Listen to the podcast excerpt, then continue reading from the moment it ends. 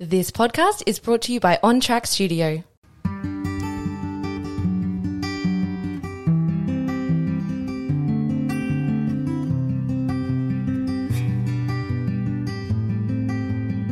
Hello and welcome to the Stillness Everyday podcast. My name is Herodotos, and this podcast exists to help you find stillness in all aspects of your life in finance, in health, in mindset, and in your relationships. I created this business because I believe that if you can develop the ability to find stillness in your mind, you will learn to create harmony in all aspects of your life. Find us at Stillness Everyday on social media or stillnesseveryday.com. A lot of people ask me how they can get started with meditating. Now, my first experience with meditation was at a Vipassana retreat, which is 10 days in silence. But I understand this isn't practical for most people. That's why we created the Stillness Everyday Journal. This journal has a range of prompts which allow you to not only create your day, but reflect on your day at the end of it. The journal also has a range of audible meditations which are perfect for beginners. Check out stillnesseveryday.com. All right, welcome back to Stillness Everyday podcast. Today I've got Peter on. Peter is a holistic health practitioner. Is that what you'd call it? Yeah, I'd call it holistic health practitioner, CHEK practitioner. I'm an anatomy trained structural body worker, yoga teacher. Depends what hat I Yeah. feel like putting on for the day. That's that's how I feel sometimes. Just came back from Hervey Bay and construction site and putting a podcast hat on.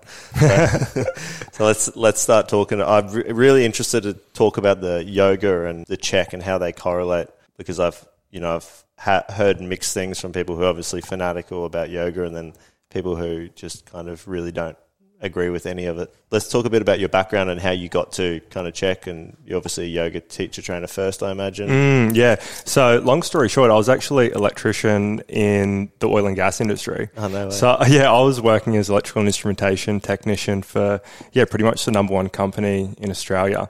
And it got to a point in my life where it was like I was earning so much money but didn't know what to do. Mm. And I had this innate calling, I guess you'd say, where it was like, I need to go do something else. And for some reason, I was called to go and train under Lauren. So she ran Zenko Yoga at Buderim and Maroochydore, Noosa and Blah Blah at the time. Um, they had put out like a yoga teacher training ad, and I was like, man, this is it. I got to do it. And just essentially dove straight in. So that was like six months, every second weekend, 200 hours, Yeah, right. like life changing experience. Lauren, it's funny you say that because Lauren actually really helped my early stage of like moving into a, um, you know, just spirituality because I was started at um, Buderim probably 2012, I reckon, or 2013. Mm. And like I used to stay back after yoga and just ask her all these questions. And yeah, she was good. She was a special human. Yeah. Yeah, special human. Yeah, it was. I, I think like even after everything that had happened last year, I think like the word that comes to mind is just grateful that I got the opportunity to actually train under her. Mm. Like you hear people that go through the yoga teacher training, and it might just be the cookie cutter approach where they jam the students in. You know, you go for like that thirty days. It's an intensive. But the way that Zenko had designed it was essentially every second weekend, so it allows you that space to actually go and grow. You need time to integrate the teachings, all of the ethical principles that come along with yoga, like the yamas and the niyamas, things like uh, contentment, you know, santosha, discipline, which translates to tapas aparigraha, which is like non-attachment to all things, satya, which translates to truthfulness in all aspects of our life. You, it, it- you know what it's like to change. Like it takes a long time to change, and um, the way that she had structured her yoga teacher training was like in all forms of growth, I guess you'd say, where you can actually go and, and you can embody the practice. And what I'd done is back to, I guess, like how we got started, I'd quit my job um, working for this particular company. So I was all in. I was all in on yoga. It was the only thing I was doing. Um, I was sitting pretty well in terms of um, in, in in terms of like you know cash from from crypto and things like that. So my life was literally training uh, yoga. You're talking morning, afternoon, sometimes lunchtime. Sometimes I've been doing a double in the evening. Um, it was a, a full embodied year of the practice. At the end of that year, I become a teacher um, and there was only one position in, in Zenko available. Um, so I just decided to just be like, you know what, like I, I'm pretty nervous teaching. Like it, it's a big thing. You're teaching a spiritual practice that's five thousand years old. That you know, translated from India. I'm just going to do it, and I'm going to go for it, and I'm just going to see what happens. And um, and that then essentially led me into CHEK. and that le- led me from working with Callan, uh, owner of uh, Corrective Culture, who I now work uh, out of their space. Uh, which has essentially been a, a, dream come true. And my job now, I, I, guess how we tied onto that is I tie the two worlds together for people. Mm. I tie the, the yoga philosophy uh, into uh, holistic health. So the six foundations when I'm working with people on an everyday basis now are thinking, breathing, and movement for our yang principles and hydration, nutrition, and sleep for our yin principles. One of the, the major pillars that I always come back to is any person that has ever come and seen me they're out of balance within within one of those foundations. So, uh, CHEK for those listening stands for corrective holistic exercise kinesiology, which just translates to the development of the human being, in my opinion. Mm, cool, that's awesome. Mm. Before we go a bit further, I want to touch on the the principles of the yoga because I haven't heard them before. I mean, I probably have, but the non-attachment and all of those things. Yeah, definitely. Yeah, so these are um, in yogic philosophy. There's a there's a book called the Yamas and the Niyamas and their internal and external observations about oneself. So, a aparigraha means essentially non attachment. So, that could be you come into this world as a pure being, and along the way, we attach ourselves to coffee, to alcohol, to sex, mm. to drugs. Big house, money, all of these things. Yoga teaches you these types of principles to come back to one's true self. Um, Satya is another one. So this is one that resembles, I think, quite well um, within the yoga community. I'm sure you've heard the saying before, the truth sets you free. Um, so that would relate to how can I act more truthfully in, in every aspect of my life? Uh, where in my life am I not living my absolute truth? So for me at that point in my life, I, I was earning more money than I knew what to do with but I wasn't happy. I wasn't fulfilled. My dharma or my deepest purpose, as someone would say that comes from the yogic background, wasn't being fulfilled. I wasn't in alignment with who I truly was. So I had to come back to my own sense of my own truth. Contentment, um, there's a range of, of different ethical principles that that we can come back to tapas, which translates to discipline. I mean, I've spoken to you so much before in the past about things like how a man's role in life is to to, mm. to, to act in a way that requires discipline. Mm. And that could be getting up every day early, that could be jumping in a cold plunge, that could be doing the saunas. Mm. All of these ethical principles and guidelines, they come back to yogic philosophy. Yeah. So each one of my classes, I taught over 300 classes, I would tie back to one of the only one of these principles.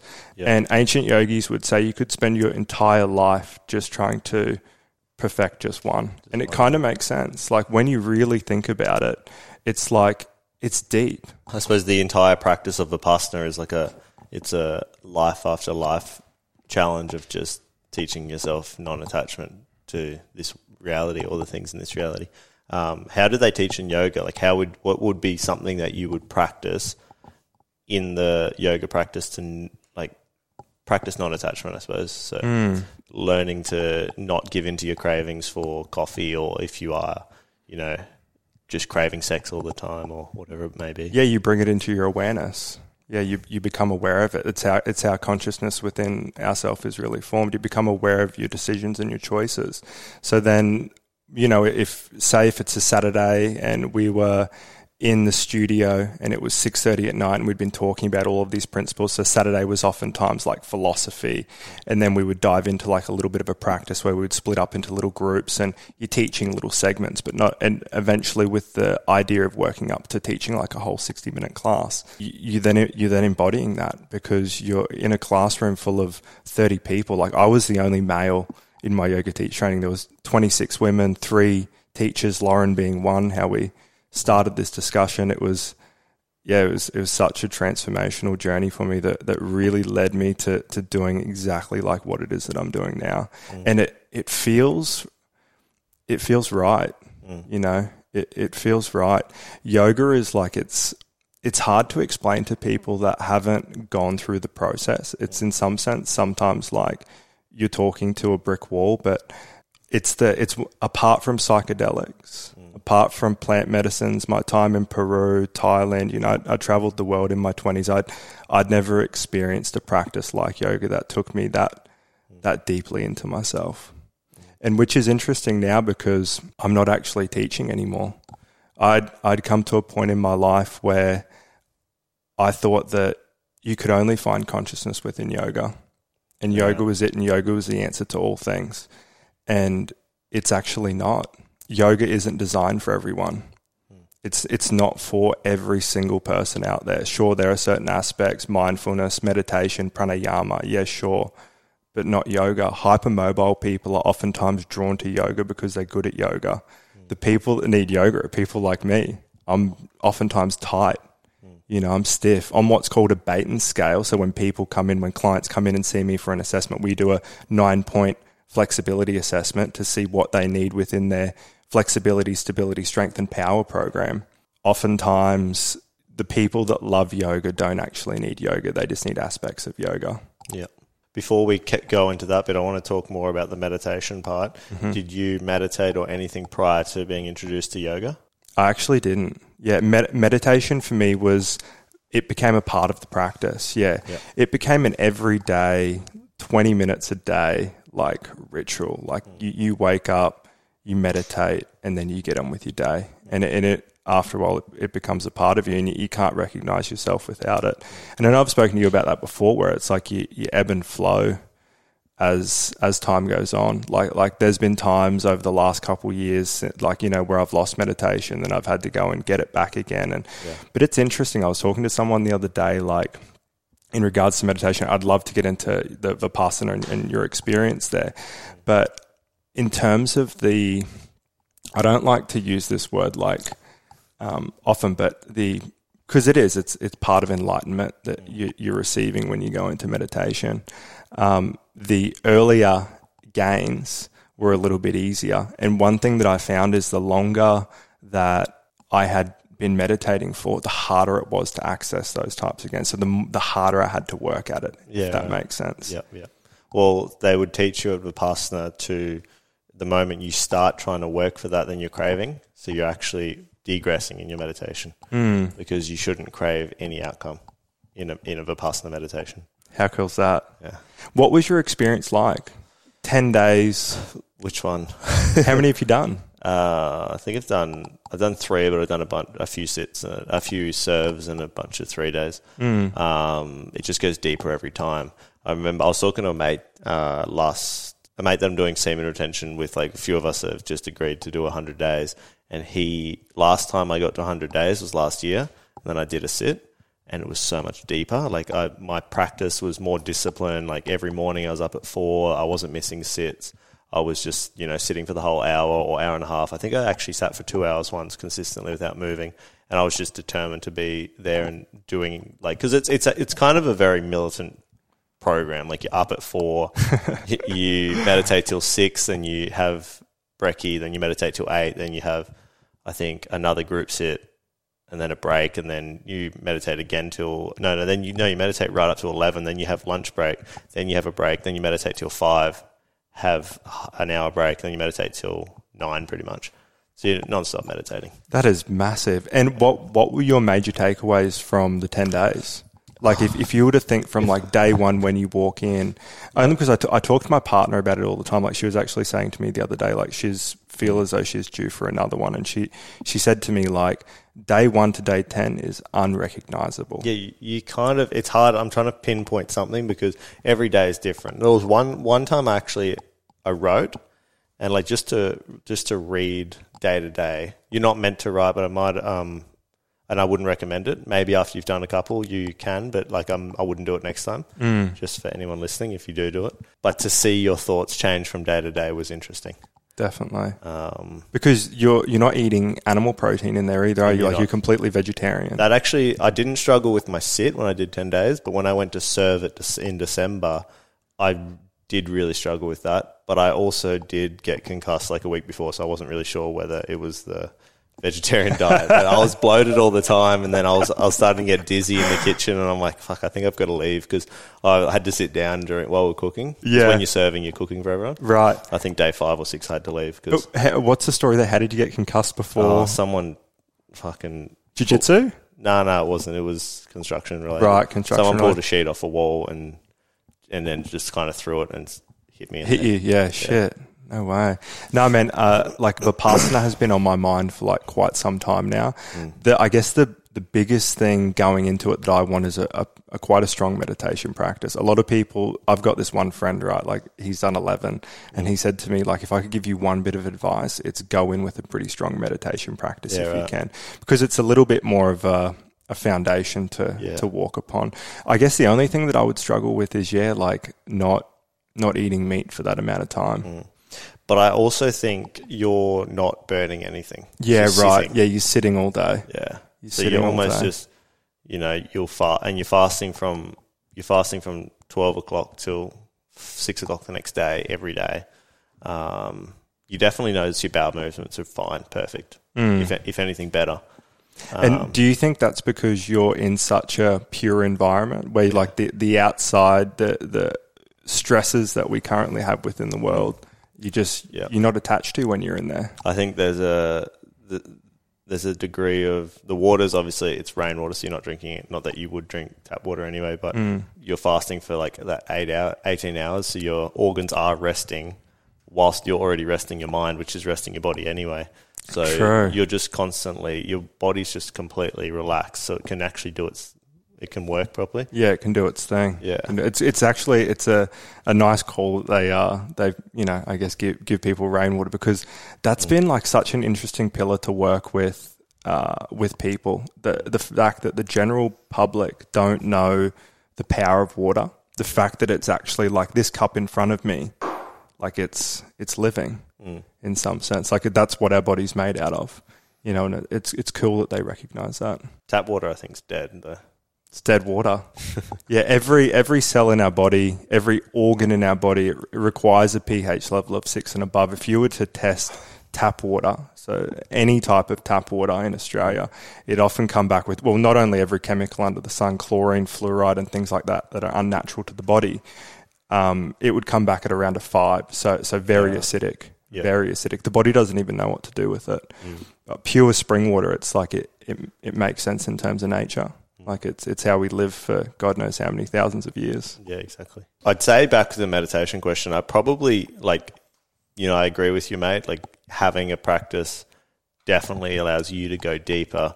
But the first time you're also learning the practice. Mm. So it's like if you were, you know, well versed at Vedic, I don't know if it would have much of an impact on. In fact, what I would recommend is have you know be super disciplined leading up. Like if if you have any cravings, like do the cleanse beforehand. Yeah, for sure. Because that would then be good. If, if you're if you're you go in extremely disciplined and they say meditate for two hours without moving your back and you do it, then you're going to go deeper. Because if you, what I noticed, the main thing that helped my practice is when my body's sore and I just just don't give in to the pain. I just observe the pain and eventually the pain leaves and I just you know my legs are numb and I don't move my legs. They just stay and I just stay in one position. Mm. And do you feel as though the semen retention helps? I think so because well, I mean, I'm noticing now. I'm probably two, three weeks in now, and I've noticed just my life's like improved dramatically in the last three weeks. And a mate of mine who's doing it, he's just like always messaging me like, "Bro, like I'm more got more work on than ever, and I'm tired, but I can just keep going. If I feel like twenty percent more energy than normal." Yeah, and it makes sense, Yeah. man, because it's like in some sense when you know when if you're ejaculating all the time, in some sense you're giving away your energy. You know what I mean? As You'll- opposed to like you're building it and actually using that and turning that into some type of a creative force. So that, Well, that if it, sense. if it takes 65 days, I think it's 65, 66, to completely replenish your sperm as a man, because you're normally just replenishing seminal fluid, you're not actually replenishing all your sperm. Hmm. If it takes 65 days, then really you've got to kind of re- retain for 60 days to be fully charged up with your life force. You know what I mean? well, you you did a full year as well. I did just about a year. I did like three, I think it's 333 days or something. Three thirty three. Still, man, you just got to claim that as a year Yeah, uh, yeah. at the end of the day. So, did you, if if it takes sixty five days then to fully replenish, did you notice much difference then? I, I think 90 days is the go. Once you get to 90 days, 90 days, it's, yeah. it's you, the cravings go away. You've got you've got that energy. It doesn't get better after that. It's Mm. just kind of is what it is after that. and would you put it in comparison to like an ice bath in terms of like what it gives you long term? Like you know how you Um, sit in the ice for like weeks on end, where it, it might be an everyday practice, or it might Yeah, be yeah, like yeah. you know three four days a week, The ice bath is a very kind of it's like a a hit. it's like a hit. Yeah, it's like a almost like a drug. And then you're you are good for a while, and obviously it does have good effects. But Mm. I feel like this is sustained. It's like even so. Let's say two months ago, my alarm goes off. I'll just snooze it. Now it's like 4 a.m. I'm awake. You're a snoozer. Yeah, like that's what I Yeah, have yeah, been. that's what you have have been this last like this last like three four months, and that's why I was like, "Fuck this! I need to get back on track." Yeah, so that's why I, definitely. just, I committed to it again. That's cool, But man. now I'm just noticing. I'll just I'll go to bed even later. Like last night was nine thirty. Alarm went off at. It didn't actually go off. I just got up at three forty five. and is that is that your general wake up time around that? No. it's been like five thirty. 5:30? Yeah, cool. But all of last year I was up at three thirty three. And what time are you going? Like, if you're getting up that early, what time are you going to bed? Last year I was going to bed at eight eight thirty. Eight eight thirty. Yeah, Yeah. and just feeling good. Yeah, Yeah, there's something special I think about waking up before six o'clock. Hmm. Yeah, it's like uh, in Ayurvedic terms, I would say like it's it's Vata time. In in other words, like the, the air is quite thin. You would know that even from from going deep in towards meditation, right? Like I notice a big difference. Like if I'm meditating at five o'clock in the morning and the earth is still, or Hmm. in the southern hemisphere anyway, compared to like six thirty and there's fucking cars and the birds are awake chirping outside. It's a tremendous difference. yeah. Tremendous. Difference. I think 4 a.m. What did Wayne Dyer used to get up at 4 a.m. Mm. right? Because he reckons the um, I don't actually what he what he said exactly, but I think it's where most of your downloads will come in then. Yeah, makes sense. It makes sense. I Was meaning to ask you this before the podcast started, but let's get into it now. Are you still training jujitsu? I haven't since I moved. I went to Europe for a month in June. Okay. and now I'm in Hervey Bay. No, you're in Harbour. When I get back next month, I'll be Yeah, because you're uh, you were training here in Nambour for a little Yeah, bit, yeah. weren't you? Yeah, cool. No, I do want to get back into it, and I was looking at old videos. I was like, "Fuck, I want to get back there." yeah, I need to come into the space. It's uh, I actually just had my third session back Oh, yeah. uh, last Saturday, so it was nearly a year off the mats for me. You know Yeah, what's right. cool as well? You're actually there at that competition when I Yeah. I, I cracked my rib. So Yeah. actually, while we're on the podcast, have a feel. So that's how it Yeah, sets now. Oh wow, Yeah, what it sticks out. Yeah, essentially. I guess for the public, they can they can see it through the shirt. but what what what actually um like what happened? Your rib popped out. yeah, well, um, ten seconds into the match, uh, the guy tried to pull guard. And he kneed me essentially straight in the chest. And I I knew it straight away that my rib was fractured. I just didn't know to the extent and the severity. I didn't put my ego aside and I kept, I kept fighting. Um, and I'm talking about like pain 10 out of 10. Like if, if no one was there, I, I would have been screaming. Um, any, anyone that's been through a rib injury before like that, they know that like it Yeah. fucking hurts, right? Like Yeah, it's yeah. like the most painful thing. You imagine like we have this diaphragm, this breath that lives within us and it unconsciously breathes 25,000 times a day. And that's having a direct impact on the intercostals and my seventh rib anterior where I, I'd broken at the front. Um, so 10 seconds into the match, um, he goes to the takedown, um, pulled guard, kneed me straight in the chest. And I was like, felt that, did you fall on his Yeah, yeah, literally. And I was like, fuck. And I was like, that hurt a lot. And I was like, nah, I, think I'm okay. Cause, you know, adrenaline's going and like, you know, you got, I got my misses there and I've got my whole team there. And I hadn't competed in like, I, I think a good year or two. So it was like the nerves were up there as well. You know what it's like Yeah, when yeah. you're competing? It's like jujitsu. It'll really wring those parts of yourself out of you. And I was like, I'm going to continue fighting. Uh, I'm going to see how I go. I was 6 0 down and just getting I was getting beaten bad, man. Um, like it was a competitive fight, but I walk into competitions thinking like this, th- you know, I've been training since 2009. Like I, I walk into competitions a lot of times thinking like these guys have no right to beat me. Like I've been doing this since I was like 17. Yeah. Um, I was 6 0 down with a minute and a half to go. I come back 5 6, um, 30 seconds to go. He locked up, I'd say, like some type of a fake triangle just to, you know, waste the Buy time. time. Yeah, buy some time. And, you know, looking back, I don't know why I fucking cared so much because I wouldn't have been able to fight in the finals anyway. and so the uh, the buzzer went, the ref raised his hand. I looked over at my team and I was just like, man, I was gutted. I was more gutted at like the loss than I was at the rib at the time because everyone had told me like, oh, you'd be sweet like six to eight weeks, you, you'll be back. Uh, went straight to the hospital. I was in hospital. You know what the fucking hospital's like. I was in hospital for about six hours until nine thirty at night. C, you know, CT scan, uh, X ray. they said, "No, you're good. You don't have a fracture. You're good to go home. Don't need anything." Not that I would have taken anything anyway. I was in agony that night, man. I get a phone call the following day, and they said, "Yeah, sorry, we missed it. You've got um, you've got a pretty big fracture." Um, three months goes by, and I'm still like in a nine out of ten pain, and I'm talking like I'm not even close to getting back to jiu-jitsu by last Christmas, and I'm thinking, what's going on? Like this is it's like my one love, you know, jiu-jitsu. Like I, I love it more than anything. It's like my, my thing, you know and I went and seen a specialist and, and he was like, no, you've actually like damaged the cartilage. So you're probably looking at three to six months, worst case six to eight if it's really bad. Um, so what essentially happened was the, the costal cartilage that holds the seventh rib in place, it had moved three centimeters. So over the course of the match, it, it was essentially just getting worse and worse and worse. So this was the pain teacher teaching me a valuable lesson. And in uh, in this regard. I actually had a friend message me the other day as well. He was mid competition and cracked his rib, and he was like, "Yeah, man," but I just I stopped straight away. He's like, "I just thought of you mid match, you know, coach is screaming," and he's like, "Nah, I've, I've I've got to call it." And getting back on the mats, it was like I was saying to Jake the other day um, in the space, it, has been like going through the dark night of the soul the last the yeah, last right. twelve months. Yeah, it's um, you know, it's funny. I I think sometimes in life when we look back, we we like to think that the good times are the times that teach us. But I look at all the times I was traveling the world and when things were going wrong and, you know, matches and competitions when I was younger that didn't go my way. Maybe, you know, like I think I had to compete for like the first 10 competitions when I was younger from like 17 to 22 until I eventually won one. Mm. I think it's it's it's it's always the the hardships that teach yeah, us yeah. the most.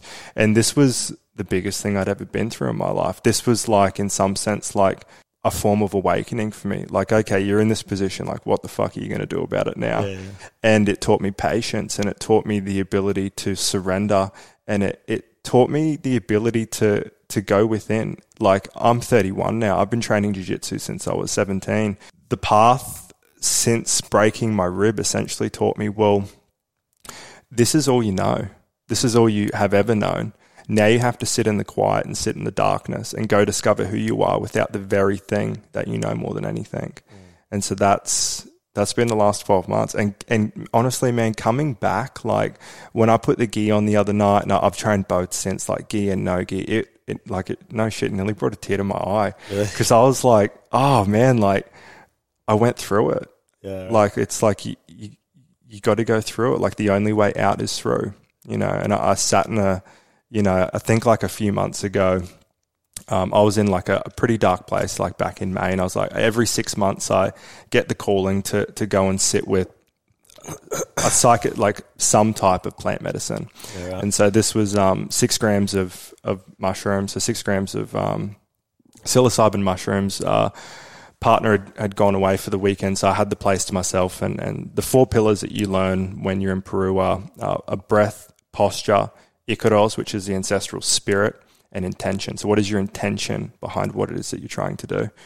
Um, and I sat with myself, and it took me about an hour to actually bear the courage just to get up. And it was the in May when the pink supermoon was on, and we live on the beach. And I was like, "Fuck! If I could just work up the courage to walk towards that moon, towards that beach, as sun was setting." So I think I, I took them at four o'clock.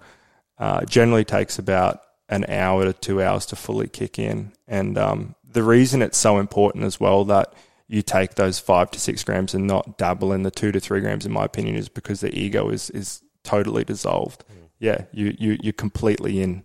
And the experience showed me the things that, that I had to see. I, I, I it's almost like I had to go through that. Yep. Yeah, I had to go through that. And eight hours later, because that's really the journey that you're going on with an eight hour experience. It's like you're going on your own hero's journey in that sense to go discover and go see the things that you need to see. Mm. Um, and so every six months, I, I do that, generally one by myself and then one with, with my partner. It's like a, a check in with each other. It's like it's mm. back to the how we started the conversation with yoga. It's like a form of the truth. That's what psychedelics are in their purest form. Did you meet her? Were you in Peru together? No, we met. We, we actually met in yoga teacher training. Oh, cool. Yeah, we met in yoga teacher training. And our first date was um, was actually quite a deep mushroom ceremony yeah, out in right. Kenilworth, just the two of us. And we've just kept it going ever since. It's um, it's just such a it's such a beautiful experience. Like once you see and once the veil gets pulled back, it's like like like now you've seen, you know, now you've seen. I can't imagine my life now without going on that. It's the most difficult thing I, I do. Nothing scares me more. It's like I said to you before we jumped on this podcast, like Yeah. I'm a little bit nervous, but whatever happens, happens. Yeah, yeah. Psychedelics and before I go and do ayahuasca or DMT or LSD or mushrooms is like I- I'm petrified. Yeah, I'm pet because I'm not in control. Yeah. Yeah, I'm not in control. so what will be will be, and what will be must be. That's interesting. I don't think I've. I mean, I would say when I'm concerned about doing it, I don't want to do it. Like I don't even have the desire to do it. Mm. But the times that I've done it, I've been like really excited to do it. But I do always have that in the back of my mind. I don't know. It is your ego just protecting itself because you're fucked. Absolutely. Like it's going. yeah, absolutely. Yeah, Uh, it's um, you know, well, I mean, Terence Terence referred to it as food of the gods for a reason, right? Mm. It's like like you, you're entering a world that we have we have no fucking idea about, Yeah. no idea about. Yeah, and so every time you go on peak, it's like you have to give up a part of yourself. And that's one thing I really try and instill in clients as well when they come and see me for all of the CHEK work. It's like like I can take you to where it is you intend to go, but you need to give up a part of yourself. And the more of yourself that you're willing to give up, the more of yourself that will reveal itself within its truest form. Mm. So true. Mm. It's like truth in its essence. Have you ever um, dosed five grams and sh- closed blindfolded yourself for the whole time? Mm, yeah, I have. I have. Uh, I was in Thailand. Um, so I, I'd done Kambo. I was training over there on a jiu-jitsu camp for a month.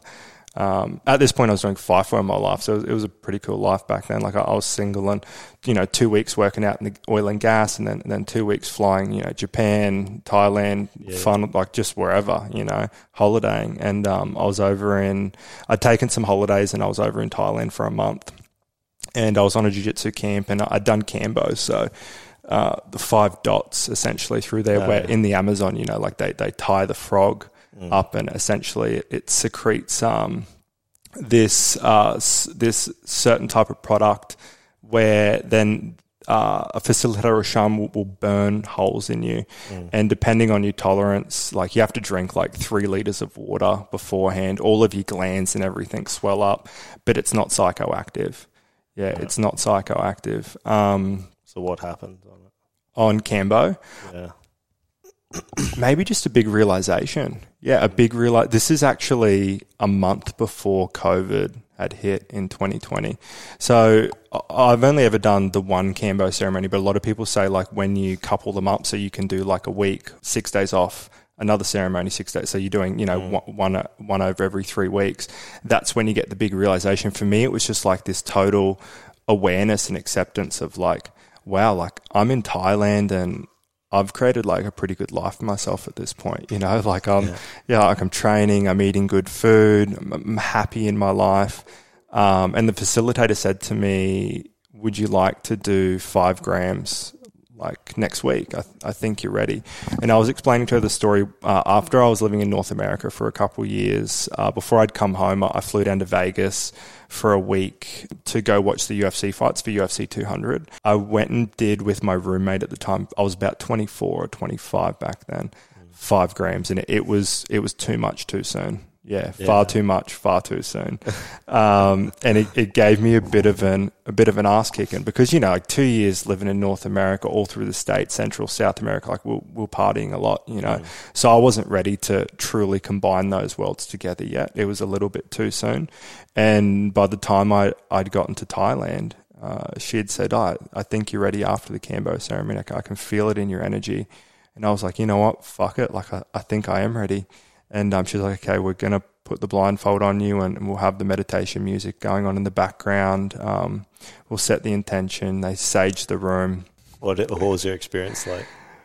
I've actually got part of it on film, which is pretty funny. Yeah, she actually videoed, I think, like going into it. But it's hard to put into words, like, because every ceremony and every journey is so different. Like, every, I look back to every ceremony, every journey I've ever been on, which is a lot now. It's like, they all teach me valuable lessons at that point in, in, in my life. It's like, you you always get what you need. Yeah, you always get what you need. I'm actually I'm going through a bit of a, a transformational process at the moment. So the hair after 11 years is coming off in Yeah, in nice. two weeks. Yeah, shaving it, shaving the beard. Um, going out bush next week for four days by myself, so Yeah.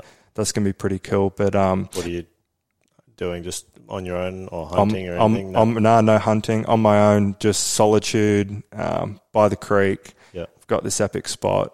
Essentially, just just time to myself. Yeah, it's been a big couple years, man. Like it's been a big few years, I think. Like on this journey, Yeah. I just I, I I think I just need to take like a few days just to.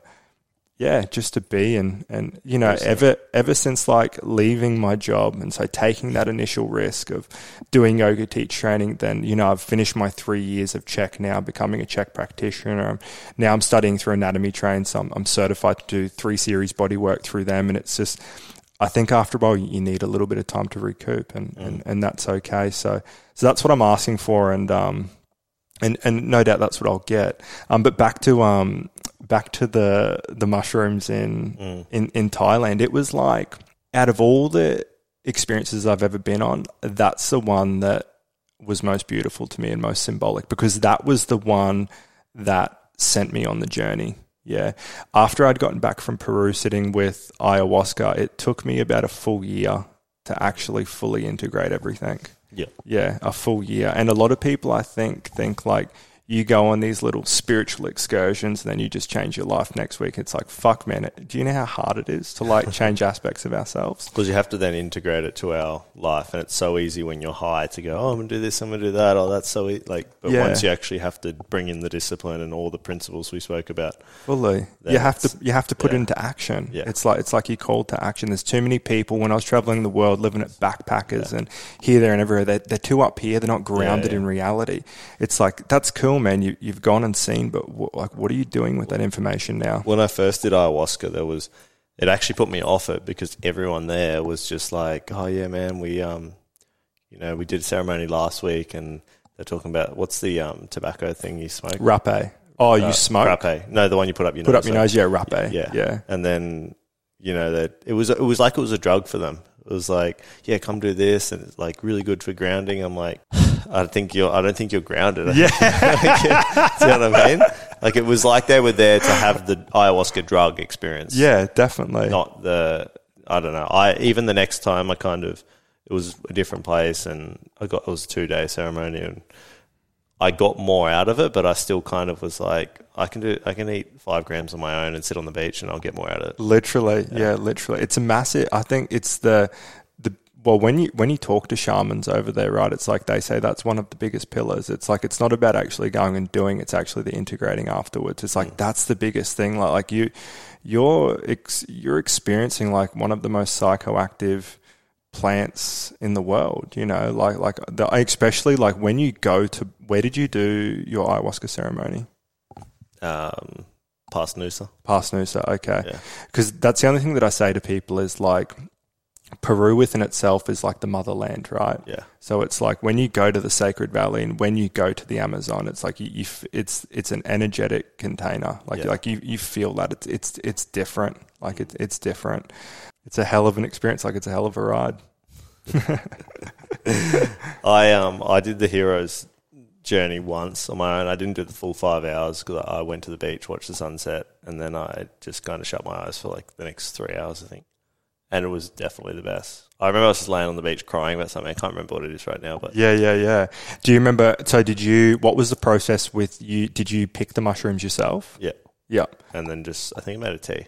Yeah, made a mushroom tea. Yeah. Yeah. and that's how you know it's generally quite potent as well. Like when you Yeah. drink it, it's I think because your gut doesn't have to, you know, like digest it. Essentially, it's just liquid Yeah. form, so it's just coming straight through. That was the experience that I was I was talking about when I was over in Canada, where it was like we made it was like twelve grams uh, between myself and my friend, and um, it was. 20 minutes and all, well, I remember looking in the mirror my eyes were like this and I was like holy shit like yeah, we're on. And then, um, yeah, just, just too much too soon. But for you, would you say, because it's funny, man, like when you talk to people about psychedelics, like most people rate it within, it, well, you know, I'm not a parent, but people talk about it to the same extent of like, it's the same spiritual experiences as like, you know, having, having their first child. Like it's, Oh, it's, yeah. it's massive. I would say things that have like impacted my life the most. Like early stages would have been Zenko and yoga and that, Mm-hmm. but also mushrooms. Yeah. And then later on, it was was definitely vipassana, Yeah.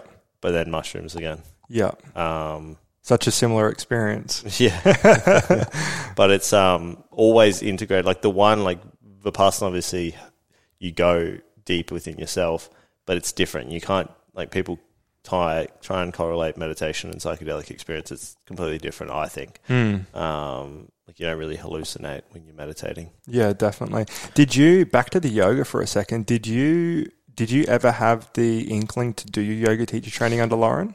Not really. I had a mate who did it. I think he did it under her. I didn't because I never. I knew I never wanted to teach it. So I Mm. was going. Um, I was you- going like seven days a week. Right. Yeah. So you were living you were- you were living and breathing it. Yeah, definitely. And I remember the twenty. Remember the twenty-eight day challenge had. Yeah, yeah, definitely. Like, see how many yoga classes you can get in in that period of time. You know what's funny though, man? Like, like most people that go through their yoga teacher training, it's actually just for them. It's it's not so they can teach. Yeah. I would say out of the twenty six people that we had in the class, it was like I- I could probably name on one hand like the amount of people that actually went and taught. Yeah. Like most people actually just just did it for themselves. I guess I was heading down to the Gold Coast after that. I knew I was going to study architecture, so I didn't. Mm. It wasn't really on my radar to study anything else. Yeah, that's but yeah, fair, man. that's interesting. Yeah. What about back then? Did you have like certain teachers that you were were drawn to in terms of like Uh, Lauren yeah. would have been? Yeah. Uh, you- at- it's- well, I mean, online ones or like like Well, like the Alan s- Watson's that sort of thing. yeah, like at, at, or even at the studio, you know. Um, oh, teachers, like Yeah, yoga teachers. yeah. Um, I think you meant spiritual teachers. well, both. Yeah. Oh, who was it? There was, I think, was it Sue? She a yin teacher? Yeah. So She's she, she's still doing a bit of teaching. She yeah. is, yeah. I, I can't really remember, but I remember just liking Lauren because like I'd spend the time afterwards, after class, talking to her Mm. about like I'd ha- a question would come up yoga and. You know, she was like the mentor of yoga, so I'd just ask her. You know what I mean? She did that, man. She just did that for for so many people. It's like she just gave her time willingly. yeah, you know, so willingly. Like, and same thing for me. So many times, you know, I'd be in one of her classes, and the class would finish, and it would be like her and Ryan, which is like her partner who who now Yeah. own owns Zenko, and myself, and an hour would go by, and we'd just be talking about anything. yeah. And you realize she was actually just like a life coach in its purest form, yeah, you know, but just not selling it. Yeah, definitely. I remember I called her about it. I can't remember. I've called her about a few things like, during those, um, like, few years after I left Zenko. Like, just like some problem would come up with something, and I remember she'd. I think it was actually a relationship thing because she had the whole thing with her husband who moved back to Melbourne. yeah, And then I remember her saying something, and then it just kind of triggered when I went through a breakup or something. I called her for a chat, and yeah, She was uh, yeah, she, just so so giving with her time. I, I swear to God, man, it's like I think about it all the time. But like, uh, I literally traveled the world in my twenties, right? Like I met thousands of men and women, and Mhm. I I never met anyone like Lauren. yeah, I never met anyone like Lauren. Like she was, yeah. I, I remember when the news hit. I remember one of the the senior teachers called me. I was at corrective. Um, we were putting up some lights, and it was just like the whole world had come down. mm. Yeah, like the whole world had come down, and even the energy, like at the the private funeral, it was it was just different. It was just different. It's like you just don't meet too many people that leave that type of mark Mm. on on other people and on their community. It's like Yeah. like like she did her life justice. she definitely had an impact on the community. I'd say. Mm. Like just ev- everyone knew her.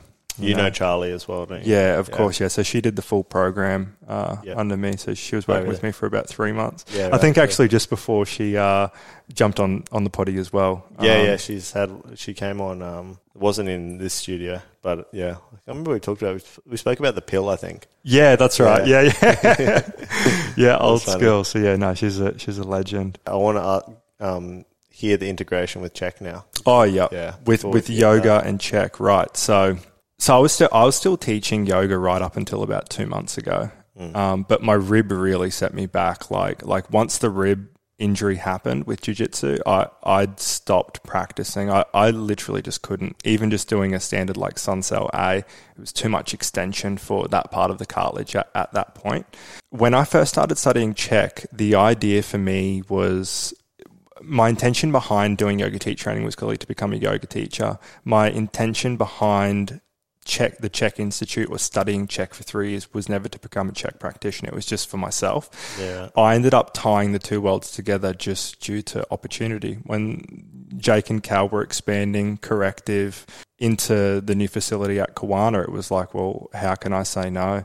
Mm. Um, so I was already teaching yoga and I was about a year in at that stage and I was like, fuck, okay, so I've not only got to teach yoga, I've got to teach people about themselves because that's the biggest that's it, that's the biggest gift that we really give people I think when that when they come in and see us it's like you're really just teaching people about themselves. So how corrective holistic exercise kinesiology really ties into yoga is for me yoga is like the first step. So when people first come to see us after we we give them an initial assessment, it's like where are they flexibility wise? Do they have the flexibility um, to create stability within a particular joint?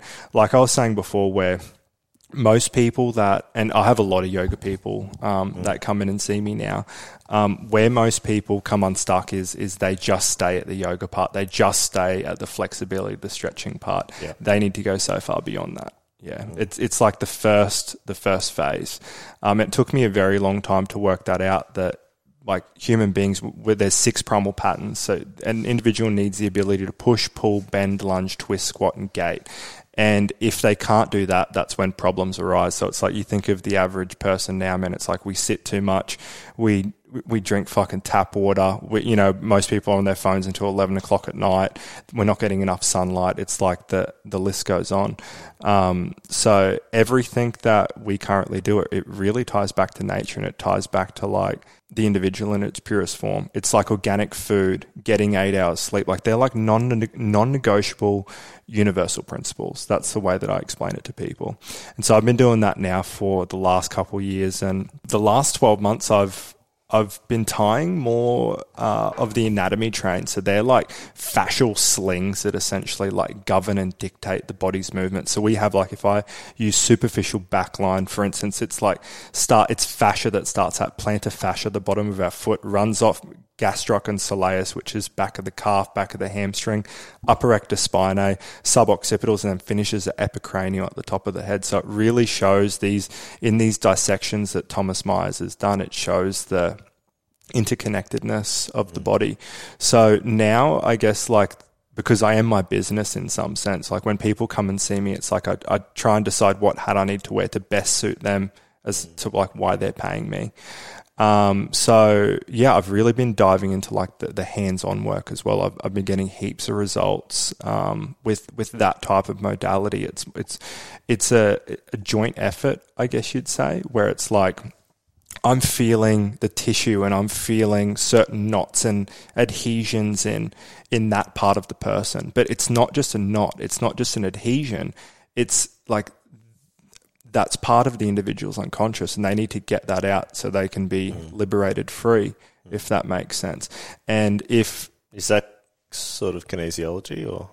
it's a, I wouldn't say you because in the US it's a different form of kinesiology. They they Oh, more so do like muscle testing. Yeah, Yeah. the it's more so like myofascial release techniques. I guess you would say. Yeah. Yeah. which is like full body. Like when people come so in, it's and- not emotional storage. It's it? it's not, but I, I don't believe you can have a posture without a related emotion involved. Yeah, I, I believe the two are too interlinked. It's like I can't treat the physical without treating the mental and emotional. I can't treat the spiritual without. It's like all of the four um, beings of wellness. They all really tie in together. It's like it's like that is that is the person. Yeah, and that that's why it's like I think what we're currently doing it it's going to be such a big thing in the next 10 15 years because like where do you go for that type of work you know like it's like it's it's not really it's not really heard of like you know, I'd done my knees and things at jiu-jitsu and I'd gone and seen the top physios and specialists and everyone under the sun and no one had spoken to, to me about water,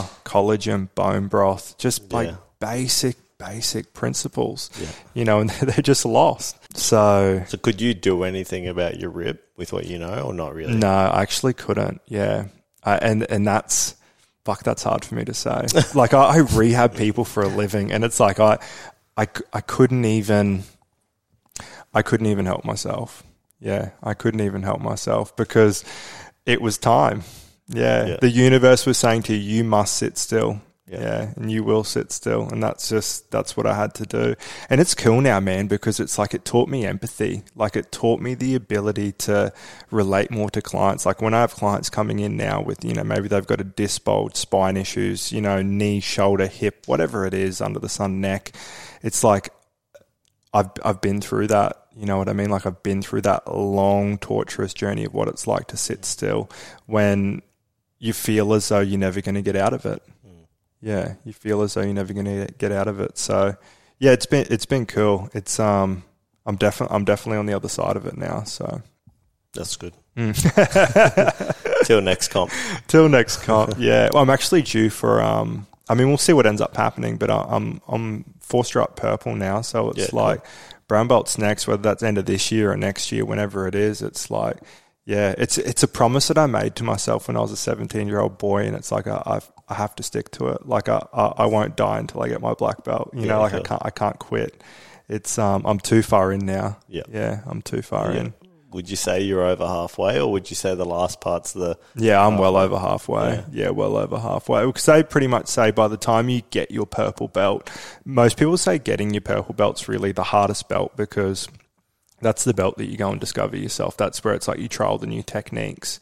You know what I mean? It's like you you know you're not quite beating the brown belts and the black belts, but you know maybe you, you're mopping the floor with the blue belts and the white belts. So it's like you're in that intermediate phase. Like I, I'm at the end of my purple belt now, and you know I, I do really well against other purple belts. But that's time on the mats. Also, Yeah. it's like I'm devoted. Like I just think a lot of the time, like it's hard to like I live and breathe all of these you know holistic principles so it's like that translates directly to the mat it's mm. like if i'm drinking clean water i'm thinking clearly because if you think of jiu-jitsu it's just a game of chess at the end of the day yeah yeah?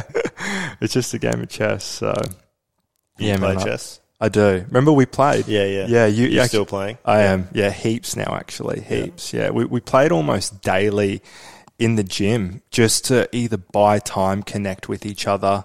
It just keep it keeps you thinking and keeps you guessing. Yeah, it's almost like there's been a chess resurgence. Yeah. Like in the last 12 months. It's like more people are playing like now than ever. Yeah. Um, but I purposely haven't uh, like logged on online and everything like that and got a rating because I just think, fuck, I'll be on that thing like constantly. That's me. Is that you? Yeah. Or every night or when I get home, I just want to just relax and play fucking chess. But you know what I've noticed? I noticed if I play in the mornings, I'll win. If I play at night time, I fucking lose all the time because I'm just tired and like end of the day and I, Yeah, yeah. I don't think straight. I don't know about you, but when I lose, well, of course it pisses you off, right? But like, Yeah. it's almost like, fuck, I want revenge. And then so I'll play even shitter the next game and then shitter the game after. And it's like, what am I doing? It's eight o'clock at night and I'm ready to grab my phone and throw it across the beach, you know? and here I am trying to calm down, telling all my clients, like, Yeah. you know, get off your phone by seven yeah. o'clock, put it on airplane mode and put it in another room, you know? You're so, not sleeping over checkmate. no, not at all. Good journey. I didn't actually expect half that stuff to come out of your mouth. So that's I good. didn't either, man. I didn't either. It's the. I think it's like the power of conversation, right? Yeah. I think that's what we said before we started. It's like let's just see where today goes. Well, and- I didn't. I mean, I probably have heard, but I didn't really realize the connection with Lauren. I thought you did yoga and you just went and worked there. I didn't realize you learnt under Lauren. yeah, I learnt directly under cool. Lauren. Yeah, Yeah. which is just. Yeah, it's it, it's. I guess it's just something I'll never forget. Like I was, yeah, extremely, extremely close to her. like Yeah, yeah, very close to. her. I spent a, a lot of time with her, and particularly her her final two years on Earth. So yeah, feel feel special to just to have had that experience. Do you still keep in contact with the family? whenever I see Ryan and the girls, absolutely. Yeah. Yeah. Um, but not as much. Yeah. I guess like life, like in some sense, like it, it goes on, right? Yeah. You know, uh, I was teaching at another, another studio as well. I just, I don't know if it's hard for me to say because I spent so much time in that world and like yoga was my life for, for so long. But I, I don't know if I'll go back to it now. Yeah. Like I, f- I feel as though my life has moved beyond that and, and I'm okay and I've come into acceptance of that. Yeah. Yeah, for a long period of time, it was like I was, you know, taking on all of these clients, doing the anatomy train stuff in the yoga space. And in the CHEK system, we say to people, you're everywhere and nowhere at the same time. Like, where are you putting your energy? Mm. It's like there's a description when you go and do HLC2 under Joe Rushton where it's like the river of life and it's like, well, you've got your social life, relationships, family, friends, and then at the end of the river and there's nothing left. Mm. And so it's like the, the description that the picture is really trying to tell you is that choose wisely with, with where you would like to spend your time. So I can't say never. I think what I'm more drawn to, if I'm honest, is going and doing my 300 hours in India at some point. Yeah, right. Yeah, really drawn to that. Is that another 300? Yeah. Or you get, yeah, yeah. yeah, so that's another 300. So I've done, and I've done my advanced training through uh, Yoga Teach training as well, um, which was incredible. Because after I finished, I just thought I just wanted to keep keep the learning, keep the information coming in. But yeah, that's I think that's like that's probably next. I mm. think like in the in the coming years, I, I'm not sure when. I just don't know if I'll teach again. I feel as though that I've I've just I've had that experience. Yeah, I've had that experience. And what you get paid, and not that it's ever, it's never about fucking money, okay? It's not like you don't become a yoga teacher for money. It's like you do it for all of the other benefits of like guiding people and, you know, everything like you were saying before, Yeah. like, like, you know, you didn't pay Lauren for those conversations. She just Yeah. did it out of the goodness of her heart. You put a lot of time and energy and effort into like preparing for a class trying to work out okay how many students have I, I got in the room? What you know where's their level at with with where I can guide the class? What's the theme of the class? So tying back into like you know the yamas and the niyamas and that's only one like that's only one element Yeah. um, that we can draw upon. It's like yeah there's a, a lot of time energy and effort that goes into it and I, I can't see myself going back to that anytime soon. And, and, and I'm and I'm cool with that because it's like I had that experience you know? I haven't gone back to yoga. Not that I, not for any particular reason. I, I still do my, you know, I know different poses and I just do them from time to time, but it's not really like in a flow or anything. mm. Um, but yeah, I feel like it stepped me into meditation, and then, um, yeah. What was your question? I was just about to say, what was your decision to leave yoga? Oh, I think it was just when I moved to Goldie, moved to the Gold Coast. Didn't I had a studio? I didn't really like it that I went to, and then I just got busy. Yeah, Came back, I did sign back up. It's a Zenko Blah Blah. yeah, Um, the whole studio, actually, Pottery Studio, all had a membership there cool. when they first opened. yeah, yeah, cool. Um, but yeah, I don't know. I think it's just it was. I used to live near Kawana too, and it was just it's just things like that. Like it's like I move out of Nambour and Jiu Jitsu then changes. Bedina was a vibe, man. Yeah, Bedina was a vibe. It's like the amount of people that I've met on the Sunshine Coast because I think because that was Zenko's first Yeah. studio as well, and so many original yoga teachers like come through there. Um, it I don't know, it just had a certain certain energy to it. Yeah, I taught my first class in that studio as well. yeah, cool. Maybe that's why. Maybe that's why. So Yeah. You, I think I went to ask it earlier. So you hadn't really meditated before yoga, but if you, you say I'm one of your clients and I come in and you can tell I'm a highly stressed person that doesn't meditate, but I'm also scared to, you know, sit with myself Mm. or, you know, I don't know what it'll be like. So, you know, people are intimidated by meditation. they are.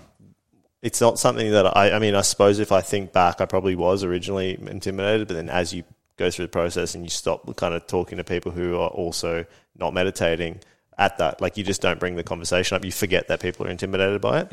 Um, and I think that's what this, this whole podcast and the journal that we have is, you know, find stillness in all areas of your life, which is essentially what you're teaching. I think um, the whole journal that we created with Stillness Every Day was, you know, to integrate or to um, begin your journey of meditation because there's, you know, just daily gratitude and just writing. I think writing actually was one of the main things last year that I did a lot of. Um, that definitely helped me, and especially, you know, you have a trip, and I don't know if you've ever written when you're on mushrooms. it's like they're not they're not together. Actually, what I did once is I voice recorded it, and it just Yeah, voice recording might yeah might, be, be a little good. yeah a little bit better. but we're getting we're getting off topic. What would you what would you say you would um, recommend to someone who wants to start meditation but they're afraid of it? Start with candlelight meditation. Start with your eyes open. Yeah. Start It's a good idea. start where you can. If it's if it's 30 seconds a day, start with 30 seconds a day. If it's in the company of other people because you're too afraid to shut your eyes and go within, then so be it. Mm. Start there. Start where you can, but start. But what what would you what would you suggest they do like in your meditation? What would be a meditation you would begin with if you're a beginner? counting because everyone can count. That's true. Yeah, counting. Just just observe the breath. Mm. Just put on a soundtrack. Put on go to a place that you love, the beach, certain part in nature, a park, a bedroom in your house, maybe the patio outside. Have your dog, your cat present. Anywhere where you find comfort before you go into the discomfort. That that Yeah. would be that would be my tip. I think counting's probably a good idea to to concentrate your mind because, like, if you're thinking crazy, if you begin to count, or you know, there's probably mantras that you can, or you can focus on your breath. I think doing things like this, you start to concentrate your mind to get the clutter out, and then the truth starts to come up. Mm. Um, so I think it's a good idea. Opening your eyes is actually probably not a bad idea at the start, but eventually all these things are distractions in the They- end. So they are. you eventually want to shut your eyes and you eventually not want to count because you're like you're becoming reliant on the mantra, or you're becoming Absolutely. reliant on the counting Yeah. or the visualizing. Um, which is where at Vipassana we start with Anapana, which is observing the breath, because it's the one universal thing that Christians, Muslims, atheists all have in common is we all have the breath. Um, so like you don't imagine you're God and I don't, you know, count and everyone's doing something different. We all have breath and we can all observe it to concentrate our mind. Absolutely. And then once you start to concentrate your mind, you start to then observe sensations arising in your body because your mind's quiet enough to then feel. Mm, absolutely. Uh, yeah, I love that. I just think at the end of the day, it's like you, you, you just you, you start where you can, and meditation as well. It's like it's it's difficult at the start. I've never met anyone who is like that was that was easy. I'm going to do that again. And if if they do say that, it's like are they actually doing it correctly? Or Are they actually keeping their their mind still? Yeah. Yeah, but the further you go into it, the more that it will eventually reward you Yeah. because at the end of the day, it's just a connection to you. Mm. It's like it's it's just you in there. Like, what are you afraid of? Yeah, exactly. And I think I see this a lot. Like I see this in actually a mate recently. Like they go through a breakup and then you resort to drinking. It's like the the drinking the drink is purely to escape what's going on inside. Absolutely. So you're prolonging the inevitable, or maybe you'll never deal with it. Maybe you'll just become you know more and more and more reliant on the drink or whatever it is you're doing to distract yourself. Those initial cravings we spoke. It could just it could be sex. Like maybe you just are addicted to sex and then your way of dealing with that relationship is to go to the brothel or whatever. Mm. There's always that one thing that you're trying to get away from and the more you suppress it and push it away with other stupid things, the longer it's going to be there and the less you can't. What was that thing you said where you have to get rid of something to open up new? Oh, I can't, I'd have to. I'd have to. Re- I was Or in the when- flow of the when moment. Your, when your client wants to, um, like if you want to grow, you have to get rid of the oh, you have to let go. You have to let yeah, go Yeah, you have to leave what. Yeah, you have to leave what you know in search of what you don't. Exactly. You have to leave your alcohol and just sit with whatever you, shit you've got to get rid of, work through it, and then abundance is created. Absolutely. You know, there's another saying for that as well. It's it's like the chickens always come home to roost. See, the the idea behind that is you either deal with the emotions now, or you deal with the emotions later. Either either way, you you you have to deal with the emotions, and that ties into like what I was saying before, where the only way out is through. Where it's like like you must go through what it is you're feeling. Yeah, it's like we have this saying. Um, I thought it was you only. I guess you got to go through, but the one I know is the only way out is in.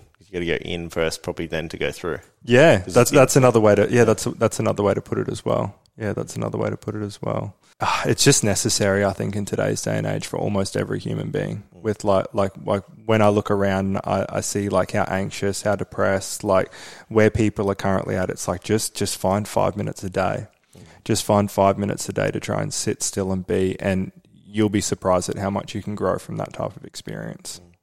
Even breathing, I know there's. I've got a few. I've forgotten what they are exactly, but on the meditation, on the when you scan on the journal, one of them's literally just breathing. I think you breathe slowly in, and then you hold for just about as long as you can, and then you exhale and you hold on the exhale, and just breathe in again, and you just keep holding for your maximum, your limits. Mm. and it's super relaxing because you're one, you're observing your breath. Two, you're seeing you're you're expanding your lung capacity, and you're just holding and you're being con- you're conscious with your breath, so you're actually playing with it. Well, we're only just starting to discover the power of the breath. In, uh, I'm sure you've been into the space and seen the totem pole before, but essentially at the top, like when we're working with people, like the psyche, the soul, um, the dharma, like the person in its purest form sits at the top, and second on the totem pole is respiration or breathing. And so we often teach people three minutes without the breath, and this is a hierarchy of control. Three minutes without the breath, three days without water, three weeks without food. Mm. So when people automatically try and change their life, it's like they go sign up and they try and get a gym membership, mm. change their food, might change their water, but they don't change the relationship to their breath. So the first thing that we assess when you're coming in and seeing us, it's like it's does the individual have the ability to use the diaphragm completely? I was learning in anatomy trains the other day. Um, it's estimated that we only use ten percent of our diaphragm. Yeah, wow. Do you know how crazy that is? So how would you use more? Uh, fascially, you would have to untie or unstick. Oh wow! Yeah, any parts that are holding it together, and then you just teach the individ- individual to breathe laterally, breathe posteriorly into the back of the ribs. Everyone has the capability to like breathe anteriorly, but it's like, can they breathe fully? If you imagine if if you have like a balloon, instead of just in, it inflating at the front, can it inflate equally yeah, right. all around.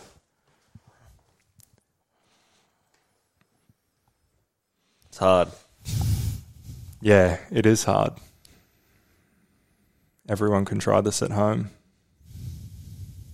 I always play. I didn't know you could do that, but I do always play around with where the breast can go in my body. Two thirds into the belly, one third into the chest. Yeah.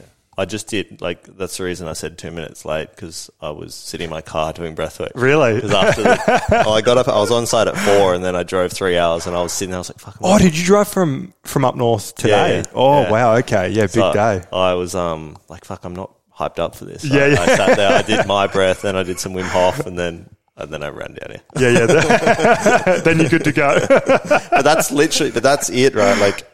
I was conscious that I wasn't feeling that good. Like this is if you're depressed or you're, you know, you're not feeling well because you didn't sleep last night because you're thinking about your ex or whatever. You can just change your state like that. you can. Yeah, you can. And e- like everyone has that capability and power, and it's fucking free. Yeah, literally. You know I what I went to go Like, buy. I went to buy a coffee, and I thought by the time I go there, line up, and come back, it'll be quicker for me to do breath work. So I sat in the car. Literally, yeah, literally, and it's something that you have with like within you at all times. Mm. Like literally, it's like just sit, be, and become observant. We have this thing, uh, myself and my partner. We've been doing it for oh, would be well over a year now. It's like clearly no cool white. You know, downlights or anything in the house. It's just like lamps. I'm talking like mood lighting of a nighttime candle lit dinner because everything we try and do is, is sacred. It's like try and make the small things sacred Sounds like our dinner. in yeah in life Alicia, my um, partner's a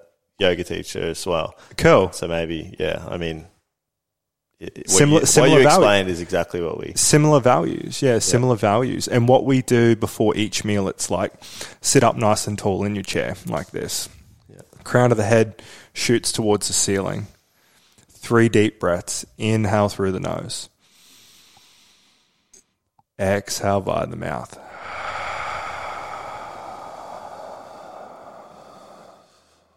Two more times. In through the nose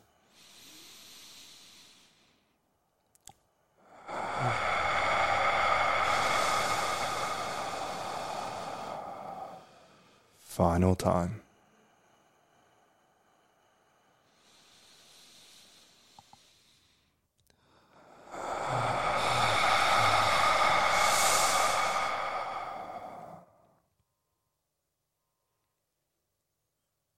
That is how you become present with the food that is in front of you. It also would probably help get your digestion system moving. It does, do you go? man. It does. It allows you to drop in.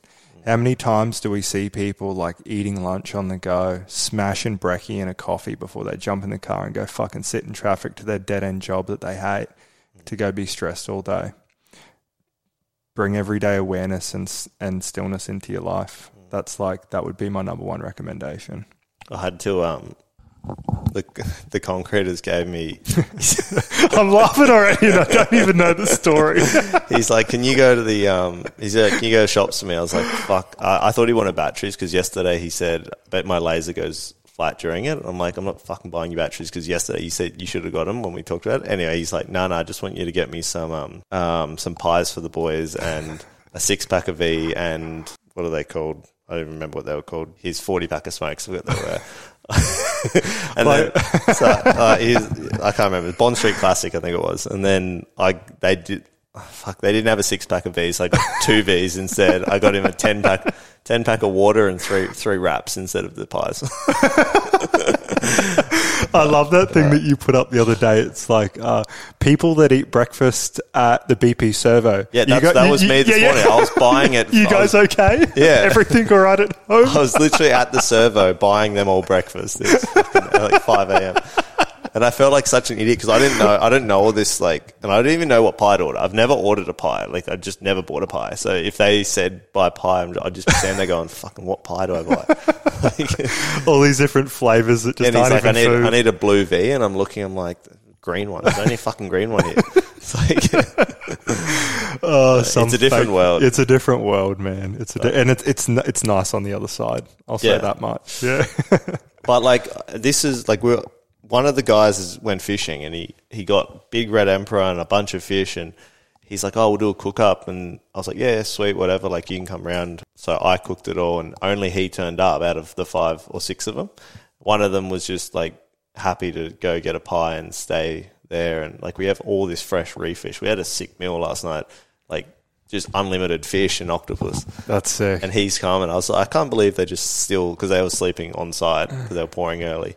I'm like, I can't believe he's just down there when you could be eating all this fresh reef fish. Not, yeah, not not comparable in terms yeah. of life force energy. You yeah. know, like that's what sustains you for the following day. I think people lose that relationship uh, over the course of time. Like what you put in your mouth has a direct correlation to how it is you feel and how it is you mm. interact with the world.